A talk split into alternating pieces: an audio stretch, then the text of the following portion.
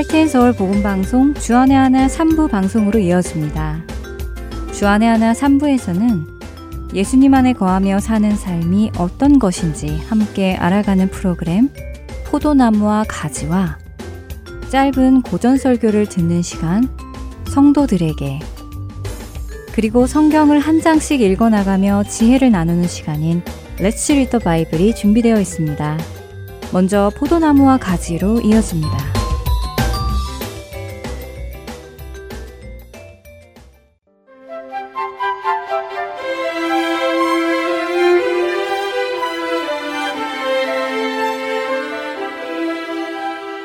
애청자 여러분 안녕하세요.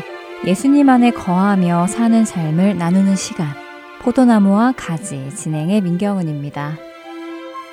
미국에서 자동차 사고를 당해보신 분들은 아실 텐데요.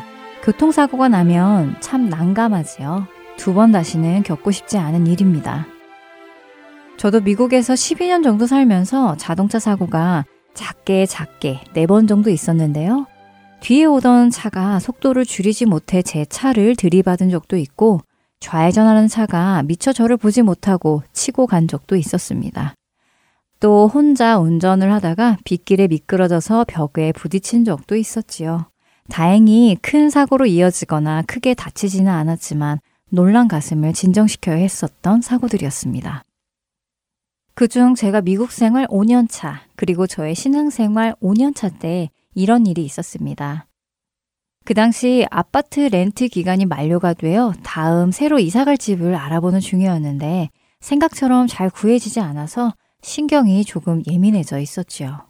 그런데 그때 마침 자동차 사고까지 일어났습니다. 좌회전을 하려던 차량이었는데 저를 미처 보지 못하고 와서 제 앞 범퍼를 들이받았지요. 그 사고로 인해 엔진에 무리가 갔다며 저의 차는 폐차를 했어야 했고 새로 차를 구해야 하는 상황이 되었습니다. 집 구하는 것도 어려운 상황에 차까지 새로 사야 하는 상황이 되니 암담했지요. 그때 제가 하나님께 무엇라고 기도했는지 아시나요? 저는 그때 하나님께 이렇게 불평을 늘어놓았습니다. 하나님, 제가 복음방송에서 사역도 열심히 하고 있고, 하나님도 잘 믿어보려고 하고 있고, 성경 공부도 열심히 하고, 봉사도 잘 하고 있는데, 집 구하기도 어려운데 꼭 이때 차 사고까지 허락해야 하셨어요? 이 차 사고를 피하게 해줄 순 없으셨나요? 라며 저의 속마음을 말씀드렸지요. 지금 생각하면 부끄러움에 헛웃음이 나옵니다. 어쩜 그렇게 버릇없게 하나님께 말씀을 드렸는지, 나름 성경 공부도 한다고 하면서도 어쩜 그렇게 하나님을 모르고 제 멋대로 하나님께 불평을 했는지 다시 돌아보아도 얼굴이 빨개지는 부끄러운 모습입니다. 어쩌면 신앙생활을 시작하고 초창기에 하나님께서 피할 길을 알려주셨어요. 하나님께서 어려운 일을 피하게 해주셨어요. 라는 간증을 많이 들어서인지 제 안에는 하나님은 고난과 어려운 일을 모두 피하게 해주시는 분이라는 생각을 가지고 있었는지도 모르겠습니다. 물론 하나님은 우리로 어려움을 피하게 하시기도 합니다. 하지만 항상 피하게만 하시는 분은 아니지요. 오히려 그 어려움을 정면으로 맞닥뜨리게 하실 때도 있고, 그 어려움 속에서 위로를 주실 때도 있고, 그 어려움을 통해 징계를 허락하실 때도 있습니다. 이렇게 하시는 것은 모두 하나님의 뜻이며 하나님의 주권 아래에서 선하신 목적을 가지고 행하시는 일임을 시간이 흐르며 알아가게 되었는데요. 그리고 이 모든 일을 통해 그분의 뜻을 이루시는 하나님의 모습을 사도행전 20장에서 보게 되었습니다. 사도행전 20장에 사도 바울은 밀레도라는 곳에 도착합니다. 밀레도에 도착한 사도 바울은 가까운 에베소 교회의 장로들을 밀레도로 오게 하여 만나게 됩니다. 그때 사도 바울이 그들에게 전하는 말을 현대인 성경으로 읽어드리겠습니다. 사도행전 20장 18절부터 25절의 말씀입니다. 여러분은 내가 아시아에 들어온 첫날부터 지금까지 여러분 가운데서 어떻게 살아왔는지를 잘 알고 있습니다. 유대인들의 음모로 여러 가지 시험을 당하면서도 나는 언제나 겸손과 눈물로 주님을 섬겨왔습니다. 그리고 여러분에게 도움이 되는 일이라면 나는 무엇이나 주저하지 않고 여러분에게 전했으며 또 대중 앞에서나 집집마다 다니면서 그것을 가르쳤고 유대인이나 그리스 사람이나 모두 회개하고 하나님께 돌아와 우리 주 예수님을 믿어야 한다고 증거했습니다. 지금 나는 성령님의 인도로 예루살렘으로 가는 길입니다만 거기서 무슨 일을 당하게 될지 모릅니다. 다만 내가 한 가지 아는 것은 어느 도시에서나 투옥과 고난이 나를 기다린다고 성령께서 말씀해 주신 것입니다. 그러나 내가 달려갈 길을 다 가고 주 예수님에게 받은 사명, 곧 하나님의 은혜에 관한 기쁜 소식을 증거하는 일을 완성하기 위해서는 나의 생명을 조금도 귀한 것으로 여기지 않았습니다. 내가 지금까지 여러분 가운데 다니면서 하나님의 나라를 전파해 왔으나 이제 여러분이 다시는 내 얼굴을 보지 못할 것입니다.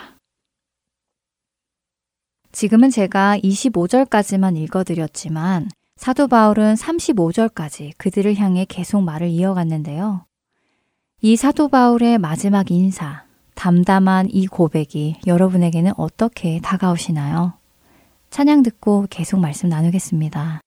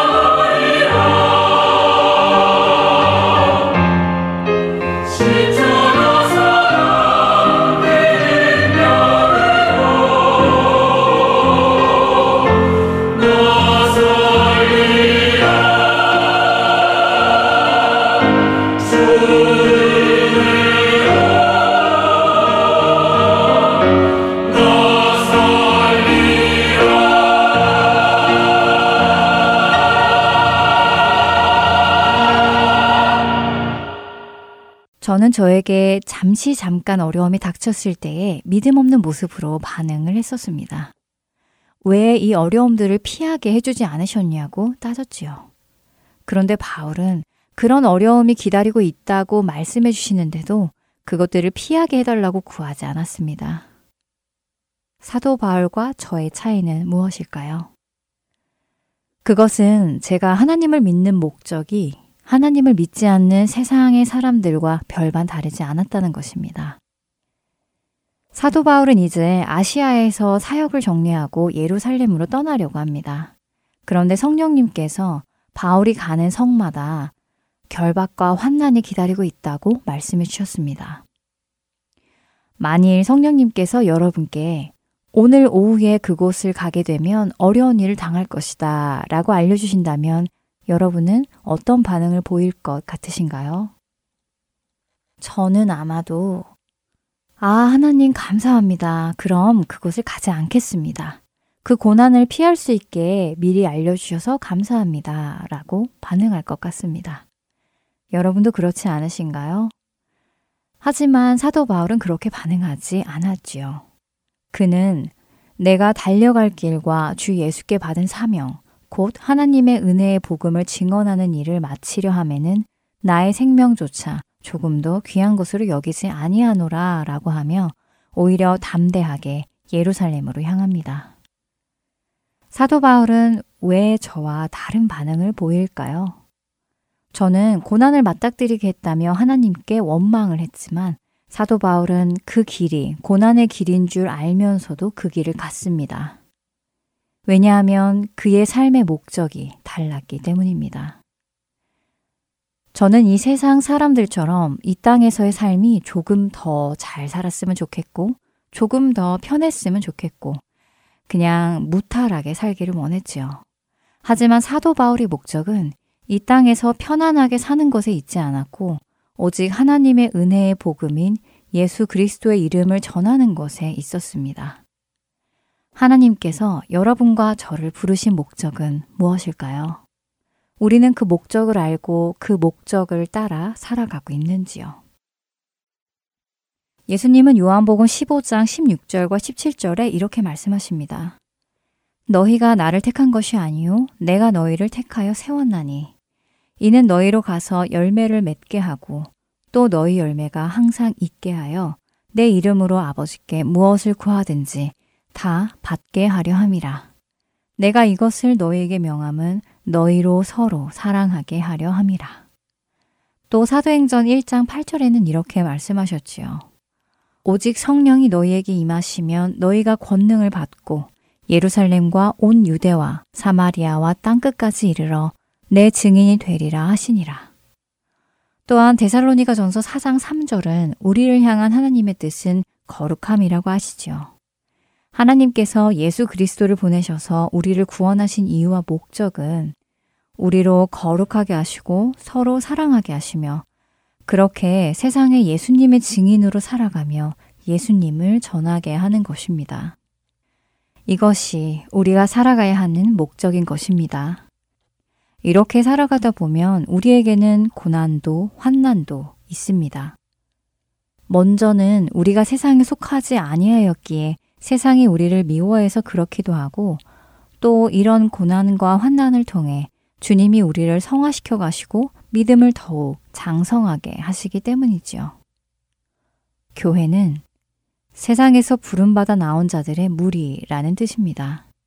우리 개개인이 교회를 이루는데 우리 삶의 목적이 세상 사람들의 목적과 같다면 우리는 세상에서 부름받아 나온 것이 아니라 여전히 세상 속에 살아가고 있는 것입니다.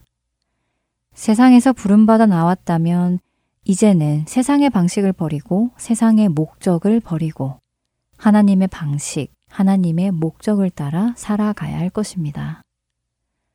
너희는 유혹의 욕심을 따라 썩어져 가는 구습을 따르는 옛 사람을 벗어버리고 오직 너희의 심령이 새롭게 되어 하나님을 따라 의와 진리의 거룩함으로 지으심을 받은 새 사람을 입으라. 에베소서 4장 22절에서 24절의 말씀입니다. 우리의 관점의 변화가 일어나기를 소원합니다. 포도나무와 가지, 여기에서 마치겠습니다. 저는 다음 시간에 다시 뵙겠습니다. 안녕히 계세요.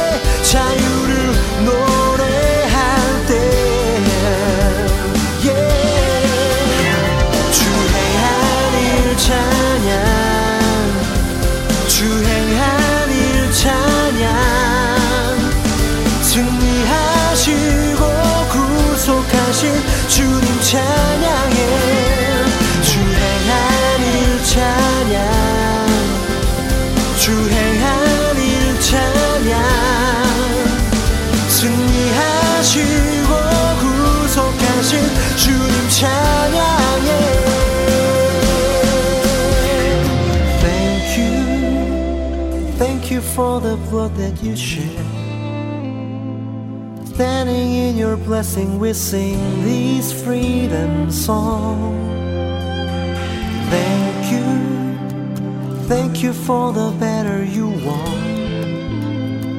Standing in your victory, we sing salvation song. We sing salvation song.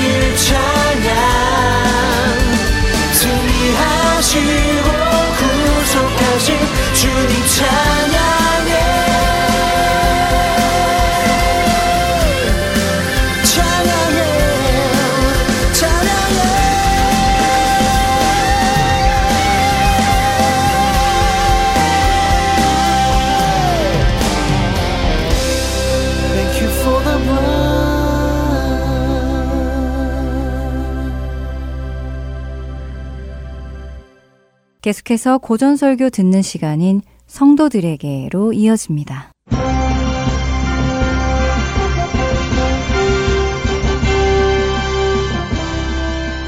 여러분 안녕하세요. 성도들에게 진행해 권혁준입니다. 성도들에게 이 프로그램은 지난 시대의 외국 설교자들의 설교를 여러분께 읽어드리는 시간입니다. 오늘은 1899년에 태어나 1981년 82살의 나이로 소천한 영국 복음주의 설교자 마틴 로이드 존스의 에베소서 5장 설교 성경적 찬양 중 일부를 읽어 드립니다. 이제 우리 주님께서 이 땅에서 사셨던 삶, 요셉과 마리아에게 복종하신 일, 그리고 그분의 겸손을 생각해 보시기 바랍니다.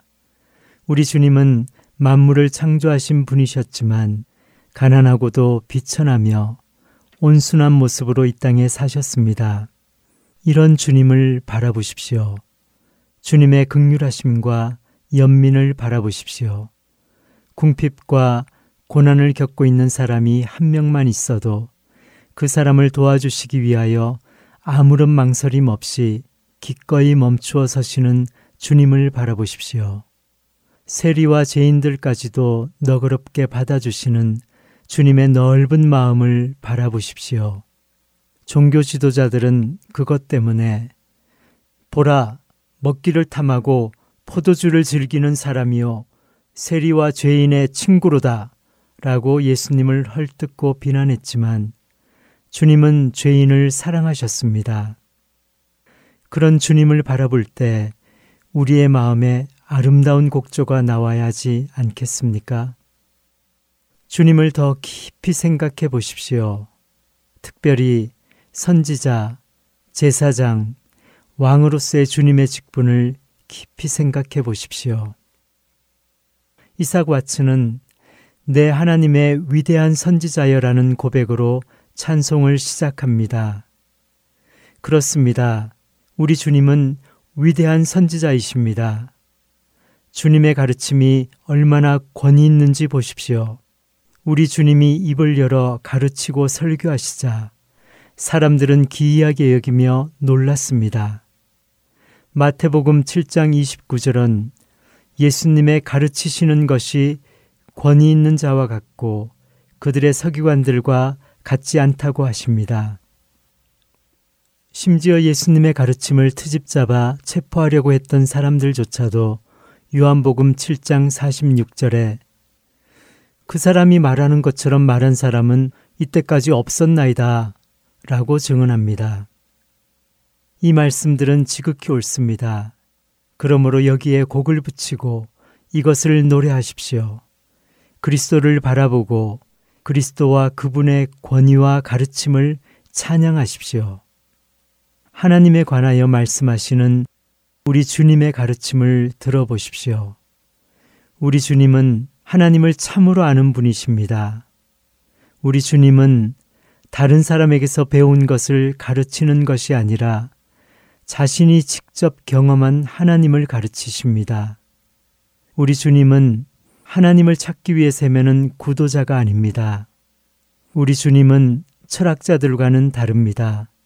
철학자들은 하나님에 관하여 많이 가르치고 글도 많이 쓰며 이 세상이 그들에게 귀 기울이지만 그들은 하나님에 관하여 추론할 뿐입니다. 반면 우리 주님은 영원 전부터 하나님과 함께 계시다가 이 땅에 오신 분입니다. 주님은 자신이 보고 아는 것을 가르치십니다.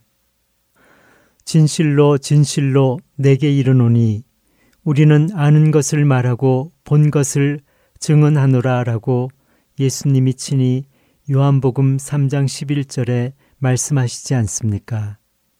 그러므로 당연히 우리 주님은 다른 사람에게서는 찾아볼 수 없는 최종적인 권위를 가지고 하나님에 관하여 우리에게 가르치십니다.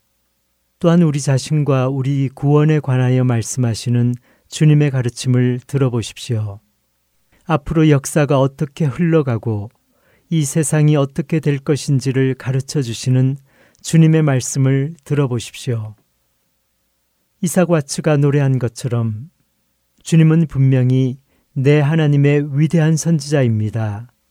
일찍이 주님과 같은 분은 아무도 없었습니다. 주님은 비길 데가 없습니다. 또한 주님은 그 어떠한 범주에도 속하지 않습니다.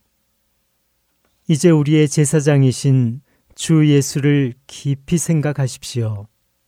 하나님의 모든 율법을 영화롭게 하시는 주님을 바라보십시오. 주님은 여자에게서 나시고 율법 아래에서 나셨습니다. 주님은 율법을 완벽하게 지키셨습니다. 그리고 율법을 영화롭게 하셨지요. 주님은 율법을 1.1핵도 어기지 않으셨습니다. 모든 면에서 완전하게 순종하셨습니다. 왜 주님이 그렇게 하셨습니까? 그것은 자기 백성을 위하여 의를 이루려는 것이었습니다. 주님의 고난을 깊이 생각해 보십시오. 이 땅에 계실 때 주님이 감당하셔야 했던 죄인들의 반대를 생각해 보십시오. 주님을 대적했던 사람들을 생각해 보십시오. 주님이 받으셨던 핍박을 생각해 보십시오. 사람들이 노골적으로 드러낸 주님에 대한 증오심과 악의, 조롱과 원한, 그리고 침뱉음과 멸시를 생각해 보십시오. 이런 것들을 생각하는데도 여러분의 입에서 저절로 찬양이 흘러나오지 않습니까? 바로 이분이 영광의 주님이십니다. 바로 이분이 성부 하나님의 영광의 광채이며 본체의 형상이십니다. 그런 주님께서 이 땅에서 이 모든 일을 감당하셨습니다. 자신을 겸손히 낮추시고 이 모든 일을 감당하셨습니다. 주님의 이런 모습으로 인하여 여러분의 마음이 감동되지 않습니까? 겟스만의 동산으로 들어가 거기에서 기도하시는 주님을 바라보십시오. 여러분은 겟세만의 동산에 얼마나 자주 오르십니까? 자신이 불행하다고 느껴지십니까? 여러 가지 문제와 어려움 때문에 불평하고 있습니까? 하나님의 이름으로 여러분에게 말합니다.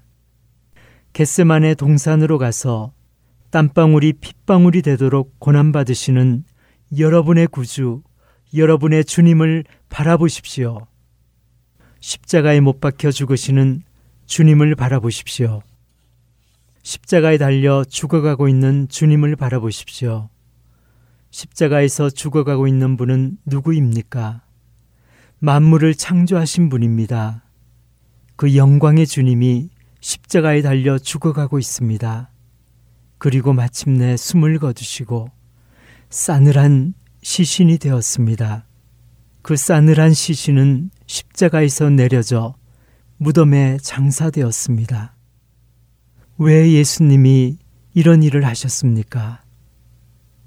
예수님은 제사장으로서 자신의 책무를 감당하신 것입니다. 그리고 자신을 제물로 바치신 것입니다. 예수님께서 제사장으로 행하신 일은 그뿐만이 아닙니다. 십자가에서 죽으신 예수님은 하늘에 계신 하나님 아버지께로 나아갑니다. 예수님은 하늘의 지성소에 들어갑니다. 그리고는 황소나 염소의 피가 아닌 자신의 피를 하나님께 바침으로써 영원한 속죄를 이루십니다. 이 얼마나 영광스러운 주제입니까? 주님께서 우리의 제사장으로서 하늘의 지성소에 생하신 모든 일들과 그분의 걸음을 생각할 때마다 우리의 마음은 깊이 감동받고 노래를 불러야 마땅합니다. 우리 주님이 지금도 하늘에서 위대한 대제사장으로 중보의 사역을 감당하고 계신다는 것을 생각해 보십시오. 요한 1서 2장 1절은 만일 누가 죄를 범하여도 아버지 앞에서 우리에게 대언자가 있으니 곧 의로우신 예수 그리스도시라 라고 말씀하시고 히브리서 7장 25절은 그가 항상 살아계셔서 그들을 위하여 간구하심이라고 말씀하십니다. 우리 주님은 위대한 선지자일 뿐만 아니라 우리의 위대한 제사장이 되십니다. 또한 감사하게도 주님은 우리의 왕이십니다. 이것 때문에 사람들은 그들의 마음으로 아름다운 곡조를 만들어 주님을 찬양합니다. 주님은 우리의 왕이십니다. 그렇다면 예수님이 왕이라는 것을 우리가 어떻게 알 수 있습니까? 앞서 저는 예수님이 십자가에 못 박혀 죽었으며 무덤에 장사되었다고 말씀드렸습니다. 사람들은 예수님의 무덤을 돌로 막고 봉했으며 군인들로 하여금 예수님의 무덤을 지키게 하였습니다. 그러나 예수님은 사망의 줄을 한순간에 끊으셨습니다. 사망은 예수님을 붙잡아 놓을 수 없었습니다. 왜 그렇습니까? 예수님이 왕이시기 때문입니다. 예수님이 창조자이시기 때문입니다. 예수님에게 모든 능력과 권세가 있기 때문입니다. 승천하시는 주님을 바라보십시오. 감람산 꼭대기를 찾아가 거기에서 하늘로 올라가시는 주님을 바라보십시오. 하늘로 올라가시는 주님은 어떤 분입니까? 그분은 하나님의 아들이십니다. 주님이 하늘로 올라가시고 더 이상 모습이 보이지 않게 되는 것을 지켜보십시오. 주님이 어디로 가셨습니까? 주님은 하늘 보좌에 앉기 위하여 하늘로 올라가셨습니다. 그리고 주님은 지금도 그곳에 앉아 계십니다. 지친 성도 여러분, 피곤한 여러분, 자기 자신의 모습만 뚫어지게 바라보는 성도들 여러분, 기운을 내고 주님을 생각하십시오. 여러분의 구주요, 하나님이신 주님, 하나님의 우편 보좌에 앉아 계신 주님을 생각하십시오. 주님은 하늘과 땅의 모든 권세를 내게 주셨다고 말씀하셨습니다. 사람들이 여러분을 힘들게 하고 괴롭힙니까? 사람들이 여러분의 삶을 어렵게 만들고 여러분을 공격합니까? 그것을 해결할 방법이 있습니다. 여러분의 구주이신 예수님, 하늘의 우편 보좌에 앉아 계신 주님을 생각하십시오. 우리 주님은 자신의 원수들이 발등상이 되는 날까지 조용히 기다리고 계십니다. 머지않아 우리 주님이 이 세상으로 다시 돌아오실 것입니다. 모든 사람이 육안으로 다 볼 수 있도록 자신의 모든 영광을 찬란하게 드러내면서 오실 것입니다. 우리 주님은 더 이상 연약한 사람의 모습이나 갓난아기의 모습이 아니라 왕 중의 왕, 만주의 주로서 구름을 타고 천군 천사들의 호의를 받으면서 다시 오실 것입니다. 의에 대하여 이 세상을 심판하고 다스리기 위하여 주님이 다시 오실 것입니다. 지금까지 여러분들께 드린 말씀들이 우리가 노래해야 할 주제입니다. 어떤 사람들은 이렇게 질문합니다. 어떻게 하면 마음으로 죽게 노래하며 찬송할 수 있나요? 나는 도저히 노래할 기분이 아니에요.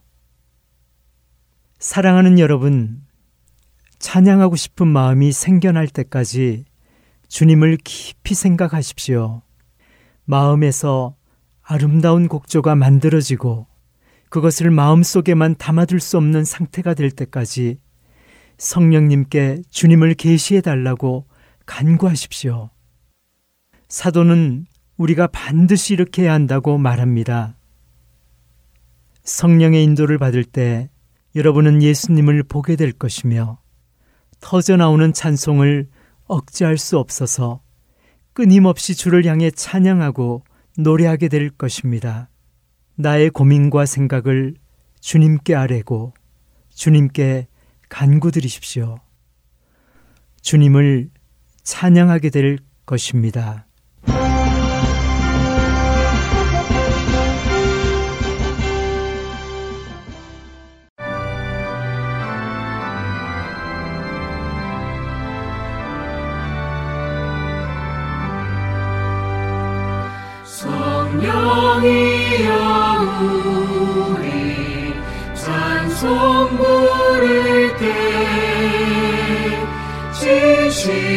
와,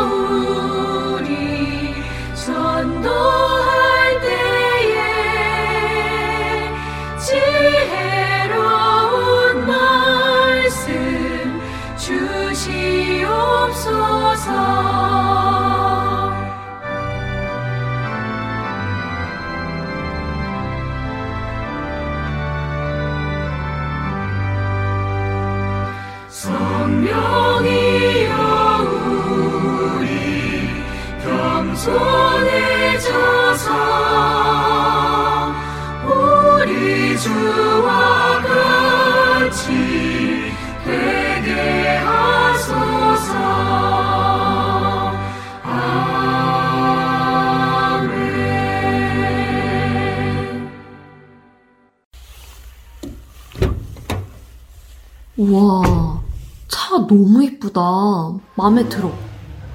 그치? 색깔도 좋고. 응. 오, 차도 잘 나가는데? 어? 그런데 여보, 여기 CD 플레이어가 없어? 아, 정말 그러네. 요즘 나오는 차들은 CD 플레이어가 없나 봐. 어? 그러면 복음 방송 어떻게 듣지? 어떻게 듣긴 스마트폰으로 들으면 되지. 오, 스마트폰으로? 응. 여기 이렇게 블루투스를 연결하면 애청자 여러분 안녕하세요. 2023년 와, 나온다. 아, 이렇게 방송을 들을 수 있구나. 그러면 우선 방송국에 전화해서 CD는 취소하자. 응, 그러자. CD는 다른 분께 보내드려야지. 방송국 전화번호가 602... 새 차를 가지게 되면 기분 참 좋지요? 그런데 새 차를 샀는데 CD 플레이어가 없다며 당황스러움에 전화 주신 분들이 많이 계십니다. 시대가 변하는 만큼 음악이나 방송을 듣는 방법 또한 많이 바뀌어 가고 있는데요. 혹시 CD 플레이어가 없는 새 차를 사시게 되면 방송국으로 전화 주세요. CD 플레이어 외에도 하트앤 서울 복음 방송을 들을 수 있는 방법은 여러 가지가 있습니다. 카카오톡으로 듣거나 팟캐스트, 스마트폰 앱, 그리고 홈페이지 등 새 차에서 들으실 수 있는 방법을 안내해 드리겠습니다. 사무실 전화번호는 602-866-8999입니다.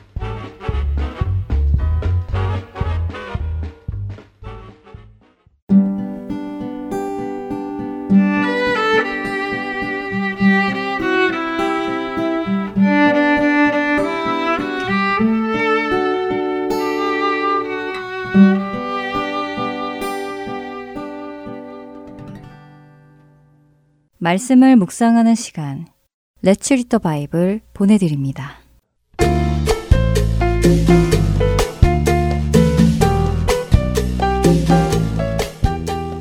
애청자 여러분 안녕하세요. Let's Read the Bible 진행의 설교입니다. 사람들은 끼리끼리 모이는 것을 좋아합니다. 그래서 친구를 보면 그 사람을 알 수 있다고도 말을 하지요. 비슷비슷한 사람들이 어울리게 되어 있습니다. 그런데 비슷비슷한 사람들끼리 어울리는 것은 좋은데 자신과 비슷하지 않다고 해서 무시하거나 배척한다면 잘못이겠지요. 실제로 세상에는 그런 일이 많이 일어납니다. 그래서 소위 왕따라는 것도 생겨났지요. 너는 우리와 달라 라는 생각으로 서로를 밀어내는 것. 이것은 세상에서도 잘못이라고 말하는 것입니다. 그런데 세상에서 이것이 잘못되었다고 말할 때는 인도주의적인 측면에서 하는 말입니다. 상대를 존중해 주어야지 나와 다르다고 해서 무시하거나 배척하는 것은 도덕적으로 옳지 않다는 것이지요. 성경은 어떨까요? 성경도 그것이 도덕적으로 옳지 않다고 하실까요? 물론입니다만 성경은 그것보다 더 높은 차원의 이야기를 하십니다. 그것은 무엇인가 하면 하나님의 큰 뜻 안에서 성도들은 모두 다 다른 모습으로 지음을 받았고 그 각자의 모습으로 지음받은 사람들을 하나님이 부르신 데에는 이유가 있음을 말씀하십니다. 그것은 무엇일까요? 오늘 읽을 고린도전서 12장 12절과 13절을 이렇게 말씀하십니다. 몸은 하나인데 많은 지체가 있고 몸에 지체가 많으나 한 몸임과 같이 그리스도도 그러하니라. 우리가 유대인이나 헬라인이나 종이나 자유인이나 다 한 성령으로 세례를 받아 한 몸이 되었고 또 다 한 성령을 마시게 하셨느니라. 각 성도는 서로 다르지만 서로 다르기 때문에 어울릴 수 없는 것이 아니라 서로 이어져 한 몸을 이룬다고 말씀하십니다. 서로 이어져 그리스도의 몸을 이룬다고 하시지요. 더 나아가 성령님께서 각 사람에게 그 뜻대로 은사를 나누어 주셨다고 말씀하십니다. 그리고 그 이유는 각 사람의 유익과 그 각 사람이 모여 이룬 예수 그리스도의 몸된 교회의 유익을 위해서라고 하시죠. 우리도 세상의 눈으로 서로를 바라본다면 우리는 어쩌면 당신은 나와 다릅니다. 당신은 우리 그룹에 어울리지 않아요. 본인 수준에 맞는 그룹을 찾아가 보세요. 라고 할지도 모릅니다. 그러나 우리가 우리를 부르신 성령님의 눈으로 서로를 바라본다면 우리는 서로를 바라보며 형제는 마침 참 잘 되었네요. 형제님 같은 분이 우리에게 없어서 찾고 있었습니다. 자매는 우리의 부족한 부분을 채워주셔서 감사해요. 라는 말이 자연히 나올 것입니다. 우리 각자가 모여야 그리스도의 온전한 몸이 갖추어지기 때문이지요. 여러분은 다른 형제 자매를 어떤 눈으로 보고 계신가요? 오늘 고린도전서 12장을 읽으며 주님의 눈으로 서로를 바라볼 수 있게 되기를 바랍니다. Let's read the Bible. 고린도전서 12장 1절에서 31절까지의 말씀을 읽겠습니다. 형제들아 신령한 것에 대하여 나는 너희가 알지 못하기를 원하지 아니하노니 너희도 알거니와 너희가 이방인으로 있을 때에 말 못하는 우상에게로 끄는 그대로 끌려갔느니라. 그러므로 내가 너희에게 알리노니 하나님의 영으로 말하는 자는 누구든지 예수를 저주할 자라 하지 아니하고 또 성령으로 아니하고는 누구든지 예수를 주시라 할 수 없느니라. 은사는 여러 가지나 성령은 같고 직분은 여러 가지나 주는 같으며 또 사역은 여러 가지나 모든 것을 모든 사람 가운데서 이루시는 하나님은 같으니 각 사람에게 성령을 나타내심은 유익하게 하려 하심이라. 어떤 사람에게는 성령으로 말미암아 지혜의 말씀을, 어떤 사람에게는 같은 성령을 따라 지식의 말씀을, 다른 사람에게는 같은 성령으로 믿음을, 어떤 사람에게는 한 성령으로 병 고치는 은사를, 어떤 사람에게는 능력 행함을, 어떤 사람에게는 예언함을, 어떤 사람에게는 영들 분별함을, 다른 사람에게는 각종 방언 말함을, 어떤 사람에게는 방언들 통역함을 주시나니 이 모든 일은 같은 한 성령이 행하사 그의 뜻대로 각 사람에게 나누어 주시는 것이니라. 몸은 하나인데 많은 지체가 있고 몸에 지체가 많으나 한 몸임과 같이 그리스도도 그러하니라. 우리가 유대인이나 헬라인이나 종이나 자유인이나 다 한 성령으로 세례를 받아 한 몸이 되었고 또 다 한 성령을 마시게 하셨느니라.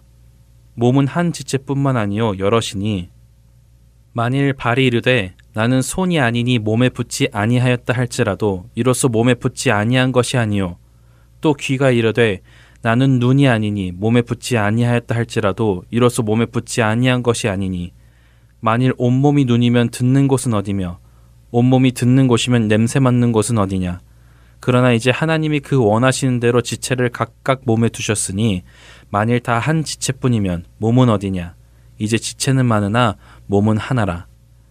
눈이 손더러 내가 너를 쓸 데가 없다 하거나 또한 머리가 발더러 내가 너를 쓸데가 없다 하지 못하리라. 그뿐 아니라 더 약하게 보이는 몸의 지체가 도리어 나고 우리가 몸에 덜 귀히 여기는 그것들을 더 귀한 것들로 입혀주며 우리의 아름답지 못한 지체는 더욱 아름다운 것을 얻느니라. 그런즉 우리의 아름다운 지체는 그럴 필요가 없느니라. 오직 하나님이 몸을 고르게 하여 부족한 지체에게 귀중함을 더하사 몸 가운데서 분쟁이 없고 오직 여러 지체가 서로 같이 돌보게 하셨느니라. 만일 한 지체가 고통을 받으면 모든 지체가 함께 고통을 받고 한 지체가 영광을 얻으면 모든 지체가 함께 즐거워하느니라. 너희는 그리스도의 몸이요 지체의 각 부분이라. 하나님이 교회 중에 며칠 세우셨으니 첫째는 사도요, 둘째는 선지자요, 셋째는 교사요, 그 다음은 능력을 행하는 자요, 그 다음은 병 고치는 은사와 서로 돕는 것과 다스리는 것과 각종 방언을 말하는 것이라. 다 사도이겠느냐? 다 선지자이겠느냐? 다 교사이겠느냐? 다 능력을 행하는 자이겠느냐? 다 병 고치는 은사를 가진 자이겠느냐? 다 방언을 말하는 자이겠느냐? 다 통역하는 자이겠느냐? 너희는 더욱 큰 은사를 사모하라. 내가 또한 가장 좋은 길을 너희에게 보이리라. Let's read the Bible. 고린도전서 12장 1절에서 31절까지의 말씀을 읽었습니다.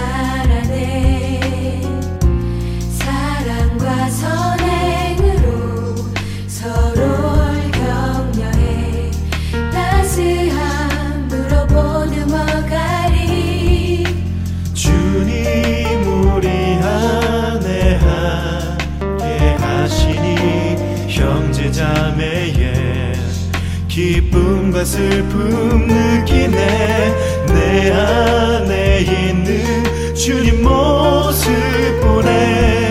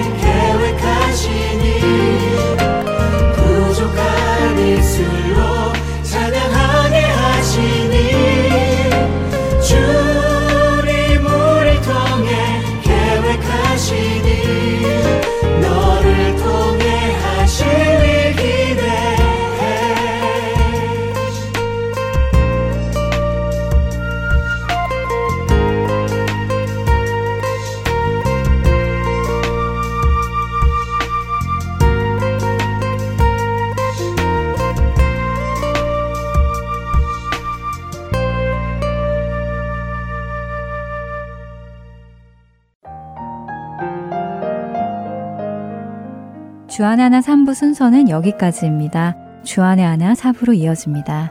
은혜의 시간 계속되시길 바랍니다.